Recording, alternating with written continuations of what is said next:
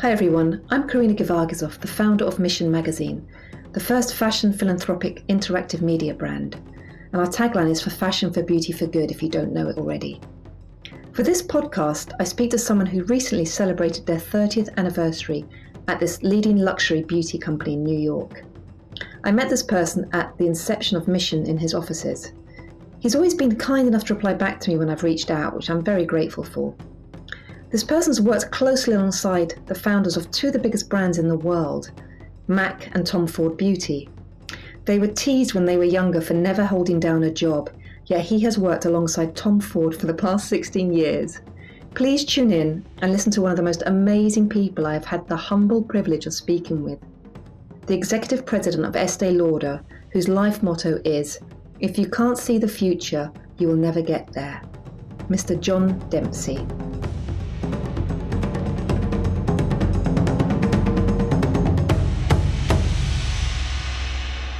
Met you a long time ago, actually, when I had the prototype, and God, I didn't know what I was doing then. Um, and it's been it's been a real fight getting it this far, but it's something that I truly believe in, and it's uh, I think 2017 was the initial the first issue that we came out with, and um, I just believe in it, John. You know, like you do with Mac and Estee Lauder and everything. What I love about it is it has a sense of purpose and an underlying core idea behind it. And the product itself is beautiful and memorable. And I think it's, you know, in the publishing world today, if the things that you publish don't have that keepsake sort of worth keeping aspect, it's it's it's super hard in the digital highway. Yes, yes. No, that's gosh, that's that's just for you to say that and acknowledge that means the world to me because we're in such a I'm in such a bubble sometimes, just blinkered doing, you know, on my soapbox, carrying on, carrying on. Um, and it's something I'm very passionate about doing this. Yeah. Are, are you are you living in you live in do you live in London? Um, this actually, I'm right now in the East Village. So Mission comes out of my living room in the East Village, with generally with students um, and a bare bones staff um, but I'm going back to the UK on Saturday, so I'm between both really. But but we're a it's a New York born and bred entity. Um, and it's um, and I think that's what resonates as well because philanthropy is very American, um, but it's it's kind of I think there's a lot of the British sensibilities with it that uh, and there's quite a punkish rebellion in me anyway. Well, there there, there is something to the Commonwealth. So yes, the, yes. The whole notion of the Commonwealth the crown and the colonies doing things and community related at the same time, being subversive, having a strong point of view, standing for something at the same time, being punk and traditional at the same time, and being a juxtaposition of two things that don't go together that make it special. I mean, it's, what, it's, all the things I love about Britannia. So it's a I think what I really, you know, you you've always been a supporter of what I've been wanted to do. You always reply to my emails, which is incredibly kind because you're busy. You know, you've got such an enormous role at Estee Lauder, and um, I really value that. And you take the time, and I mean, you're such. And I have to say, John, one thing I love is your Instagram. Oh my gosh, it brings me such joy Thank on you. a regular basis. It's, it's, it, it, it, it started off very innocently. My dogs are barking in the background here, so people can tell this is. Um, it started off basically as I was just trying to understand, which was so four years ago or five years ago. I was trying to understand, you know, what was going on in the beauty space, and I wanted just to understand and participate in it. And somehow, during this period of the pandemic, and I've always had sort of a dark sense of humor, that sort of subversive sense of humor. And I started posting, you know, pictures of my dogs or pictures of my house or brand adverts or funny memes or crazy comics that I find on social media. And I started doing it like more and more and more and more and more, where it almost I I, I, I turned myself into a streaming channel, a destination channel, and I didn't do anything. I didn't try to engage anyone. I didn't do the proper hashtag. I tried to credit the, the sources of where it came from, but I, I didn't go out to try to really do anything. And it, and, it, and, and, and it was and, and, and during those those darkest darkest days, I would start getting these instant messages and people saying, you know, you're the only reason I laughed today. I, I really admire the fact is, do you really do this? I don't believe you really do this. Why would you do this? Are you capable of doing this? I didn't, and I, and it, and it, and I always like to say I'm very focused in being unfo- unfocused, and because there's a method to the madness, or madness to the method, or whatever the case may be, and, and, it, and it really struck people in a in a meeting, and, I, and it's so much so that I, I I'll go places and people will come up to me and tell me like how much they look forward to it every day, and I'm thinking like, what a pressure! I mean. This, yesterday yesterday i had all these meetings and all this work to do and i felt like where am i going to get time to stream anything? And i and I, and I, and I then i i went down the the, the the the tiktok rabbit hole. Not i don't post anything or do anything on tiktok but i follow it because i want to see what my daughter's up to. And i and and and, and all of a sudden going down the tiktok wormhole i mean oh it's hours later hours later crazy, the crazy crazy iterations. And people and the music and the thing. I just I it's become it's become an endless. Or I mean, I, I had one that I, I posted like the other day got like like twenty thousand views. I was like, like how, how is this possible? I mean, it's wow. just and it just it's just stuff that you know I think sort of appeals to me. I, I try super super hard to be inoffensive to anybody. I have not always been successful. I mean, I I did have an Estee Laundry call out that accused me of being privileged or you know a misogynist or whatever case, and you know, quite honestly, which I took was really upset about because there couldn't be anything farther from my from who I am at all. But you know, I so I, I always I always think about it. I mean, if, if I if I go too far, Catherine sends me a message and says, "Take it back." so, you know, so I, I I never want to offend anybody. Yes, yes. It's, it's it's it's just it's done. It's done actually to try to make people actually feel good about the day. Well, it's, it's also things I'm, I'm imagining because this is how I look at it. You found that are humorous, um, and that's I mean, and, it, and, there's a huge difference, as you know, between um, uh, comedy in the UK and comedy here. Well, I, I love British comedy. I know you. I can tell from your Instagram you do. I, I, I, would love to. I, actually, I've like. I've, I've actually, I've never actually had, but I don't think I only did it once. I have never really reposted "Have You Been Served?" or some of those crazy, those crazy British. Do you know Fawlty Towers? Yes, I do. And I just when I, when I look at them, and I just think it, it is so not PC in, a, in, a, in, an American sort of sentiment, and it's just it's beyond funny. It, it's just it's just beyond funny, and it's and it's very smart and sarcastic. Sometimes a little mean and bitchy. Sometimes almost naive and innocent. I, I don't know. It just there's something about I I've always loved British and if you want to go even more base Australian humor. So yes, uh, yes. No, it's, it's, there's there's very similarities there, and I think that's I do agree with that's that's what I love about your Instagram, and um, but also it's, it's educational. You know, you say how old is your daughter? Is she young? My daughter's, my daughter's thirteen. Sorry, so, I didn't say that. That was rude to say young. I mean, Gen Z's millennials. No, they, no, no. She's no, she's she's she's I guess I guess she's Gen Z. I don't know what the, the cutoff is actually. She's she's 13, and I'm I'm many times over 13.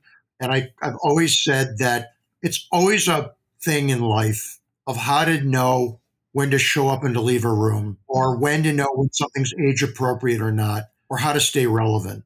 And I and my daughter actually has been my insurance policy to understand another generation coming. The same way that I used my niece and nephew or my goddaughter or all my friends' kids, or I've always tried to surround myself with young people and people of incredibly diverse backgrounds because I I I really want to know what people think. And I may agree or not agree. Well, it, it's starting a conversation, though, isn't it? It's having a conversation and, and bringing these you know to attention it's so I, I, can see pop culture is probably very important to you as well it's the most it, for me it's my it's my reference point it's it's how i grew up i'm a child of you know television mtv videos magazines newsprint paparazzi rag sheets documentaries art films i mean movies i i mean i i i've always loved content and i've always loved beautiful imagery and pictures. And I've always loved biographies. Actually, I'm more of a person that reads a biography than reads a, a, a reads fiction. Yes, yes, me too. I love documentaries. I love documentaries. I love um, I love watching you know criminal intent murder mysteries. I love I love looking at the the, the, the, the, the husband killer. Did the I, I, I always love all those crazy sort of things that I don't know why they're on TV every Sunday on NBC or something, but I, I find it, I don't know, interesting. Yes, yes. And you see, I guess you see a shift in, you know, be, being at probably the most important luxury uh, beauty company in the world with TikTok and Instagram and Snapchat, how the younger generation, how they how they look now with the filters and the makeup. I mean, that must that's changed a lot over the years, hasn't it? Well, it's, it's changed. It changed the entire notion of how people look or how people consume content. I mean, it, it, it, you know, you see these funny sort of memes where they show like pictures of teenagers today dancing at a party 30 years from now, showing them just like dancing in place, putting their hands up and down, like not even moving on the floor because you have people that, you know, I, I, I had a, a, a, a thing with, with, with the Mac team that we're talking about, you know, having a, you know, a launch party. We're doing a launch party for a, a, a high profile celebrity. And, and I thought like, we used to be, we have to, who are going to get on the list? How are we going to get 500 people here? And I looked at Catherine and I said, we just need five people with 100 million followers. And everybody will think we're at the party.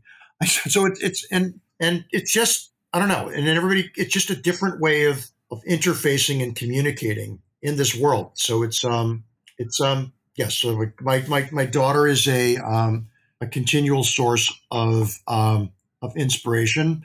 It also keeps me having to keep my language more PC.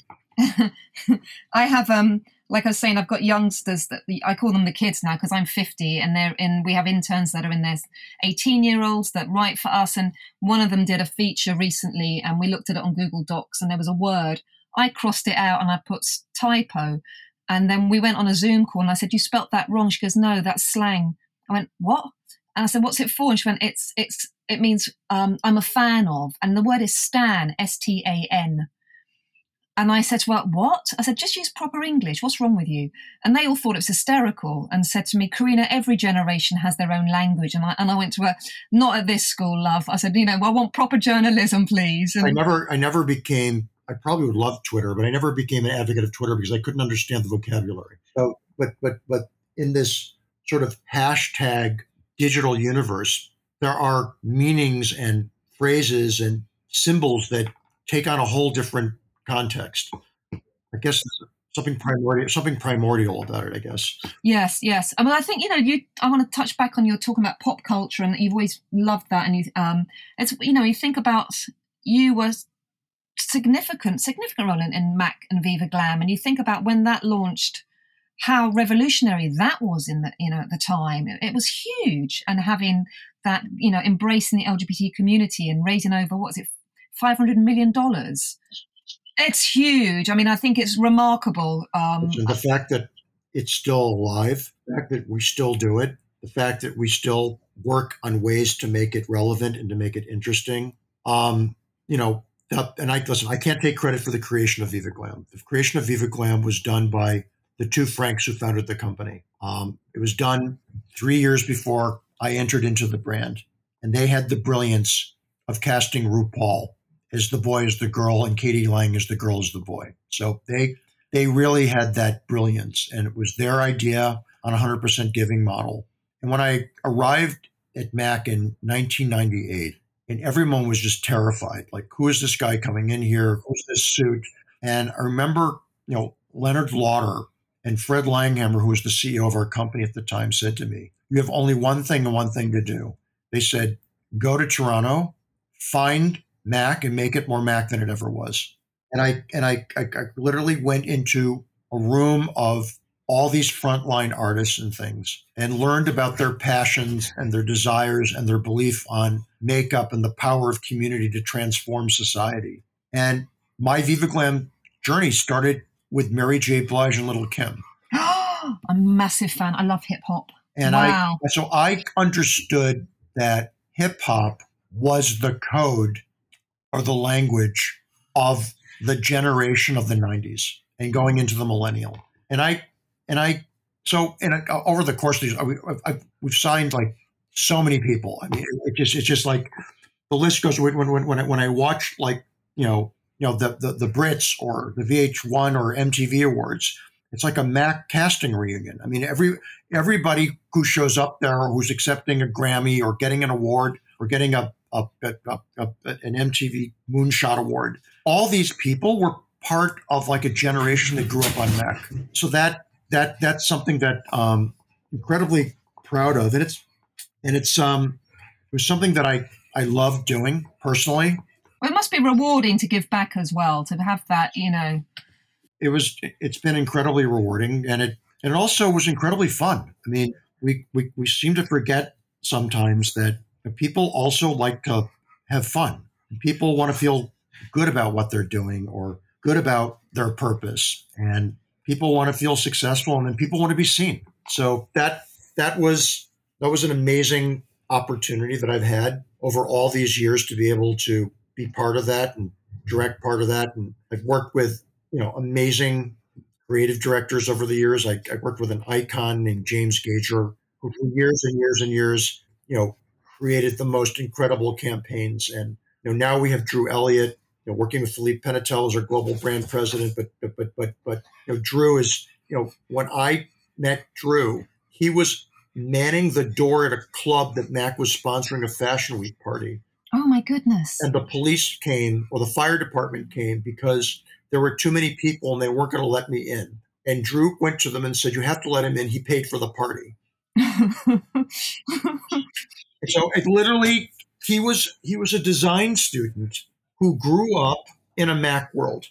And it and it to see it full circle now and to see him, you know, at the creative helm of the brand, it's it's nice to see what a generation began. God, you've just given me goosebumps because actually you've made me realise there's someone else we have in common, Rory Gevis. Oh, of course. Uh, so Rory, Rory Gevis is the OG. So I actually, and Drew, Drew actually brought Rory back to Mac full time because she took she had taken a trip out into the desert to sort of leave us, and um, she's she's an exotic flower, and she has an amazing strong, iconic point of view, and it's unapologetic, and not everybody likes it. And I respect people who have a strong point of view. And she she was my boss at Women's Wear Day. So I went to St. Martin's Art School and I just jumped on a plane to come to New York. I had no job, nowhere to stay. I've got a year out, give it a bash, see how it goes. Um, and I landed at W Women's Wear Daily, um, and she interviewed me and I, she took me under her wing and they were we were so similar, John. I would go into work in a grey sports max wide leg double breasted suit. She would turn up 20 minutes later, exactly the same. And she's just took me under her wing, and we've recently reconnected. She's wonderful. She's vibing a younger Iris Apfel vibe right now with with the glasses and the and she's a she's a great painter too. Actually, yes, yes, she is. She and is. She, and it, actually, she's younger in spirit than people a third her age. Yes, she is. And so she really mentored me, and you, you were mentored by Leonard Lauder. I mean, that's that's remarkable. What an experience and what a privilege. I've had amazing mentors over the years. Actually, you know, I I, I I've already had me as an overnight. I was an I was an overnight sensation. Didn't really become a sensation until I was 40 years old. So I, I like to say there were there were there were, there were like 15, 16 years in there on a lot of jobs with a lot of amazing bosses and people that I worked with, and a lot of second ringer and third ringer jobs that I had that made it look like I effortlessly just arrived because it didn't happen overnight and it wasn't it wasn't handed to me and it wasn't always like this and you know I and I I really um, am lucky that um, in the Lauder family with Leonard and William and you know the extended Lauder executive family you know, from our CEO Fabrizio to all the other brand executives to all the people who work here. I, you know, it it's funny. It never felt to me like work. And I used to think I, I, I care more now because because the, life has more responsibilities.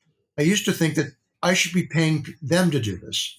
Wow, because you love it that much. I really, I really, I really felt that way about what I was doing. I really felt that it was like a privilege and an honor, and that as long as I continue feeling inspired and have something to contribute and learn something, I feel in it, and it's it's and it and it.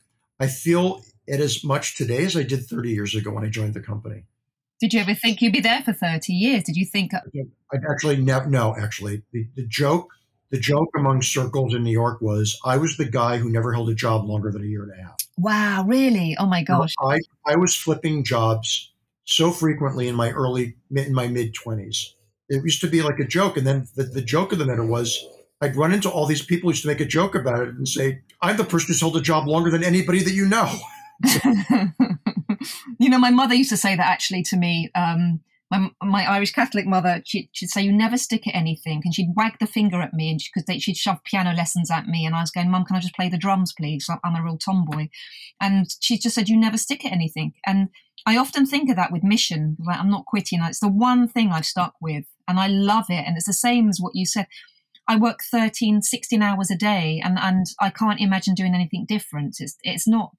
I don't see it as a job either because I love it. Because I people always say to me, "Well, well, what's next?" I next is where I'm at. That's that's that's how I that's how I feel about it. So it's um. Well, I guess discovering you know other brands to bring under the stable that is probably the exciting. No, I great. I love. I love. I'm I'm super inspired by the entrepreneurship that's in the world. I'm super inspired by a lot of these younger founders, brands, voices. I you know I think it's a it's an incredible listen, it's a compatible competitive threat. It's an incre- incredible inspiration, and it's a source of new business and new talent. But it's it's it goes to show you that still in today's world, if you have a great point of view and a remarkable product and something to say that you can you can make it you you, you can you can you can make it and it's it's it's you would you would think that i guess the digital ecosystem in some ways became very democratic, um, at least in the beginning, because it was sort of like, you know, the audience is listening. But, you know, it, it, it, it, it, it does have sort of that star search talent, dancing with the stars voice aspect to it because somebody somewhere that nobody ever saw before can be seen. And it's, um, it's, it's interesting. There needs to be something there. It doesn't just happen. Yes. Yes. What was it like bring, working with, like, going after Tom Ford and having him come be part of the Estee Lauder? Was I bet that was exciting. I've I've worked on nearly every brand in our corporation. I knew Estee Lauder. She was in her last years of her life when I came to work for the company. My original experience at Estee Lauder was foundational for me. But the two things I would say are sort of define my my professional career would be my work at Mac and actually the work that I've done with Tom Ford these past 16 years. So I had known Tom because Tom actually tried to hire me when he was um, when he was running you know Gucci and Saint Laurent, and I met him and we really had a, a real connection and we we'd stayed in touch. And I um, when he left Gucci, you know, um, a mutual friend through Aerin Lauder actually had connected um, connected us, and um, we sat down and talked about wanting to create the great next designer brand of the world. And I have to tell you, there weren't that many great designer brands of the world that had been success stories in a meaningful way, beyond some fragrance license businesses.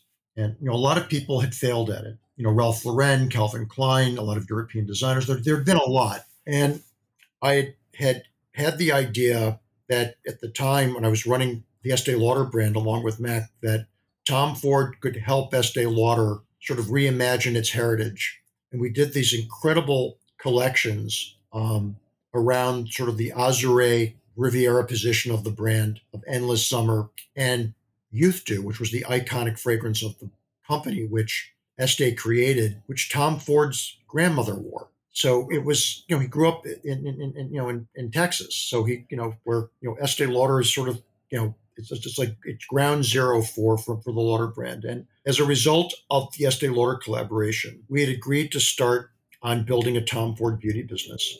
And our first product was Black Orchid.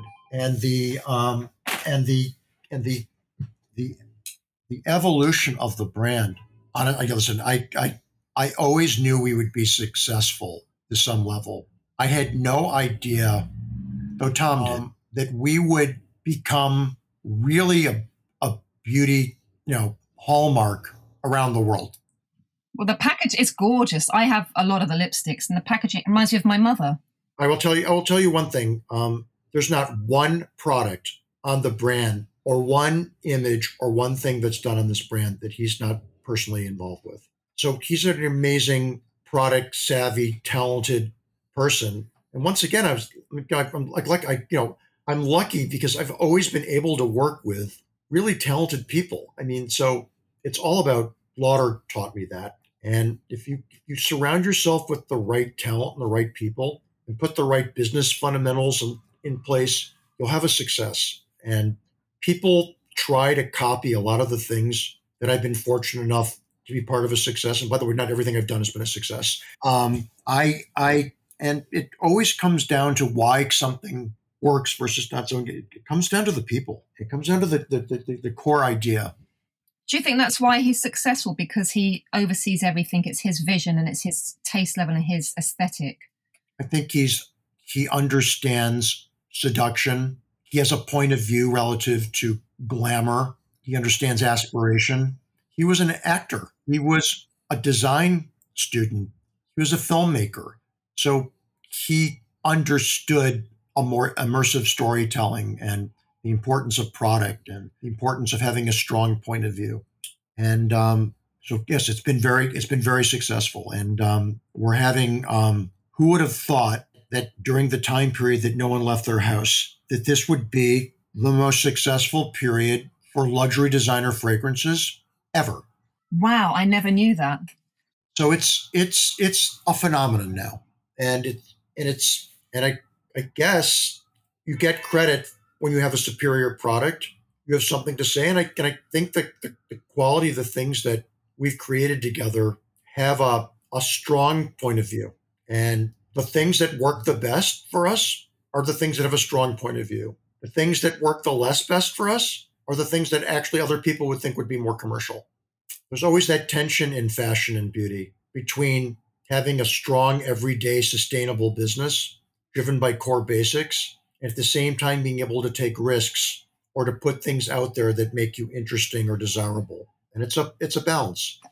Are there things that you want to do still within like a brand that you haven't yet had the chance to do yet because maybe it's been a little risque or too un PC or the brand's not there yet? In general, I usually find someone to accommodate my my my my my, obsessive compulsive you know desire. I, I, still can't I still can't get anybody to sign up for Jennifer Coolidge. I've pushed the I've, I've I've pushed boundaries. I the one thing today is everything you do and you don't do says something about yourself. So there is a I have a a stronger sense of the impact, both positively and negatively, of what we do can have on people and society and try to keep it keep it positive and keep it aspirational or inspirational. Um, you know, it's it, it, it's it, it, it's it, it's in in beauty, and you know, I know there've been so many books, so many articles, so many things written about the beauty myth and societally men and women and roles and what's beautiful or not beautiful or things that are tribal or you know nationalistic or individualistic or and there are so many different ways of seeing beauty in so many different sizes, shapes, and forms. And interestingly enough, people many times play the role of different people all being the same person. So, um, so I understand that. Yes. What what task do you think then is in, intrinsic to your job that most people wouldn't expect? Well, it's, it's part of my job. Also, I have the the, the honor of of working with um, all the creative directors actually of all the brands in the company. And I do that from I do that from behind the scenes and shaping or making sure that we have a diverse slate of talent, unique brand positioning, understandings of fundamentally appreciation of who our customers are, and supporting and nurturing people with ideas and allowing people to have a safe space to take risks and at the same time to take the obstacle obstacles out of the way to allow people to bring things to life. So I, I think that that part of the job, I find myself many times in a translation role because, you know, people often say about me, they never know really how to quite describe me. And they, you know, they say that I'm creative people think of me as a suit and suits think of me as a creative person. And I have the ability of understanding or translating everybody's agenda or purpose and bringing it together. And it, and that that that's the part. That's kind of yeah. That's like um, that's interesting when you go into a meeting and you don't they don't know how to. They look at the suit and think it's corporate, and then you come up with these incredible ideas and very visionary in the zeitgeist, and that must be that must be so fun. Actually, some of the people who are half my age are so much more conservative than I am. So I um and by the way, I appreciate things that are conservative and classic. So you know, it doesn't you know I I don't I don't I don't judge actually. It's um I see everybody's point of view and I understand there's a brand and a position for everyone. And that's that's a very rare viewpoint to be that nurturing as well.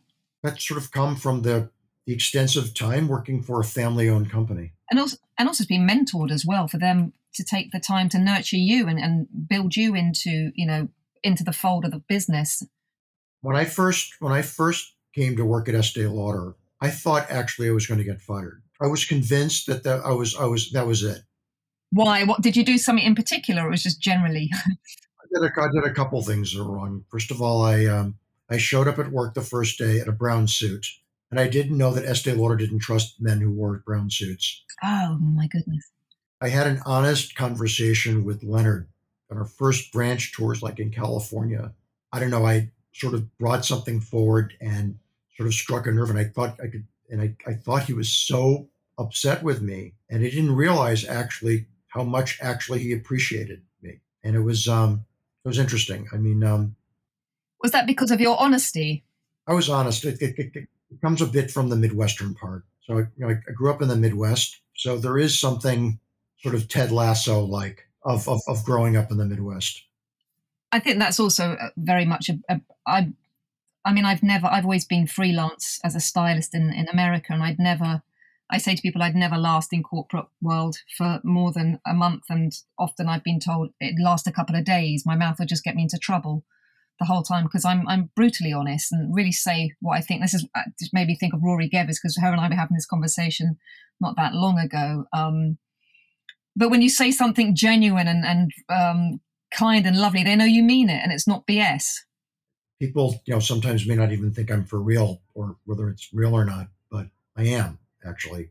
And um, I tell people if they ask my opinion, I'm going to tell them what I think. And if somebody proves me wrong, I'm not too proud to say I was wrong. Um, but I have to, right, I try to impart upon people is one of the curses and gifts of getting older is that your experience teaches you a lot of lessons. Um, sometimes it makes you afraid to do things, and other times it's very liberating to understand what was done in the past or what didn't matter. And I and it's a it's a it's it's it's, it's a tension between the two. And I um I don't know. It's um I think as well. Uh, just listening to you and knowing, like when you're saying about um, the Tom Ford and um, the sale, you know, the reach during COVID was the, the most they've ever done. And with all of that in pandemic, and I guess you've had to shift as well away from thinking how things are done, different way, creative way, and, and think really thinking outside the box, which I feel is really how you work anyway. Is like you, you are not. I, I, I never would have understood to use a corporate expression, a consumer purchase journey, more of understanding how people use digital product to actually make purchasing decisions. I mean, the reorientation to actually how you buy bread and butter, or how you order a meal, or a ride, or watch something, or see a trailer, or binge, or explore, or how do you see the world without leaving your room? It's a, it's, it's, it's, it was incredibly liberating in some respects because you got, I, I, I believe that we all got a way to understand the connectivity and where technology and where communications and branding and selling was going anyhow. It just happened earlier than it ever would have happened. never thought that we'd be like the Jetsons or, you know, watching, you know, science fiction or on Star Trek, watching, you know, the fact that we have screen to screen conversations and people on the phone you know, I, I posted a funny meme today that I remember actually when you made your long distance phone call after seven. I saw that because it was too expensive. this we used to. My parents used to put a clock on our phone calls because the cost of making a telephone call or a long distance call was super expensive. You had, you had to get a line. I mean, to you know, to do an overseas call. I've got in the cupboard here a fax machine in the office. It's an, I haven't had a chance to throw it out, but I've got this big clumpy old thing that just looks like it should be in a museum. But at the same time, now that we're coming out of the house, made some mistakes too. It doesn't really look exactly the same in person as it does on the screen. Merchandising, the store experience, the pro, you, you, it, there is a role and there is an interplay of human interaction, dialogue, conversation that matters.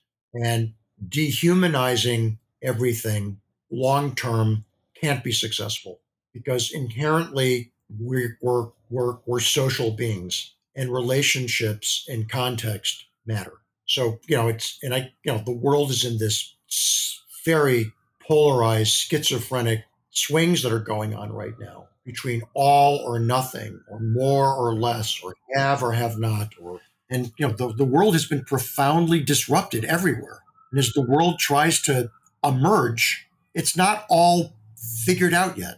And so I, you know, it's, um, it's, it's, it's, it's a sort of a lesson in life. It's the struggle never ends um, and, and, and, and, and, and Estee Lauder had a mantra that no one would ever could ever tell her that something was good enough um, because she believed that her customer expected more than enough. That's a very subtle thing, but that's sort of the underpinning of everything we do in our company. And we don't take the customer for granted or understand or try to shortchange shortchange them, at least not consciously. So well, John, I, I want to. I've taken up a lot of your time, but I, I, I really love listening to you, and I think it's so. I learn a lot listening to you, and also uh, learning, hearing the heritage of the Lauder Company and, and your your journey has been a privilege. It's it's it's been so much fun talking to you. I mean, it's it's kind of random that how how does having worked for the Estee Lauder companies and Estee Lauder and the family and counterculture Mac and sexy, glamorous Tom Ford, how do they, what do they have in common? You know, what they have in common is uh, an understanding of the power of transformation of beauty. In an unapologetic way as well. All three brands are unapologetic. And um, listen, my, my, my, I don't even talk about it because I, it's been part of my work experience now going on seven years. The Clinique brand is the cult brand that people don't even understand how big of a cult it really is. It has some of the richest, most iconic, differentiated content, point of view, editorial. You know, it just it's it's it, it once again it's just a, it's like a privilege to be able to work on these things. Well, I, I I think you've got a very lucky job, and I'm glad you've stuck at it for thirty years. it's brilliant. It's oh, I'm honestly I'm so privileged that you've given me the time to to speak to me and um and just share your journey with us. It's been thank you so much, John. And I'd love to do another one like further down the line and talk some more because I just, yeah, you're very inspiring. I'd love, love, I'd love to. And, and um, as I said, I love what you do and I love the quality of what you do. And I, I love the fact that somebody else appreciated Rory Jervis. Oh, she's, she's, she's, yeah, she mentors me and she's. No, but, but, but, but, it, but it's, you know, it's a very unconventional thing. Um, and you know, it's um, I, I, I love the fact that Drew actually embraced her in such a way as if she were 21 years old. Yes, well, she has that character in her, and that's what I love about her. She's got this joy. There's just I don't know this. um She's just bubbly and fun and honest and direct, and yeah, everything that I love about her. And I think Simon Dumans, Simon Doonan wrote a book once called "Wacky Chicks," and I've always loved wacky chicks. Yes. Yes. There you go. What a great note to end on.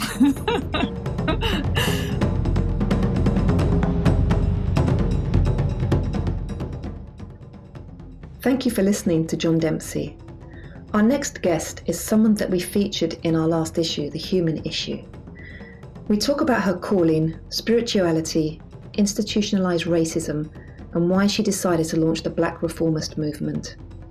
After stumbling onto a Black Lives Matter protest last May 31st, I learned how that day turned out to be a pivotal point that changed her life's trajectory.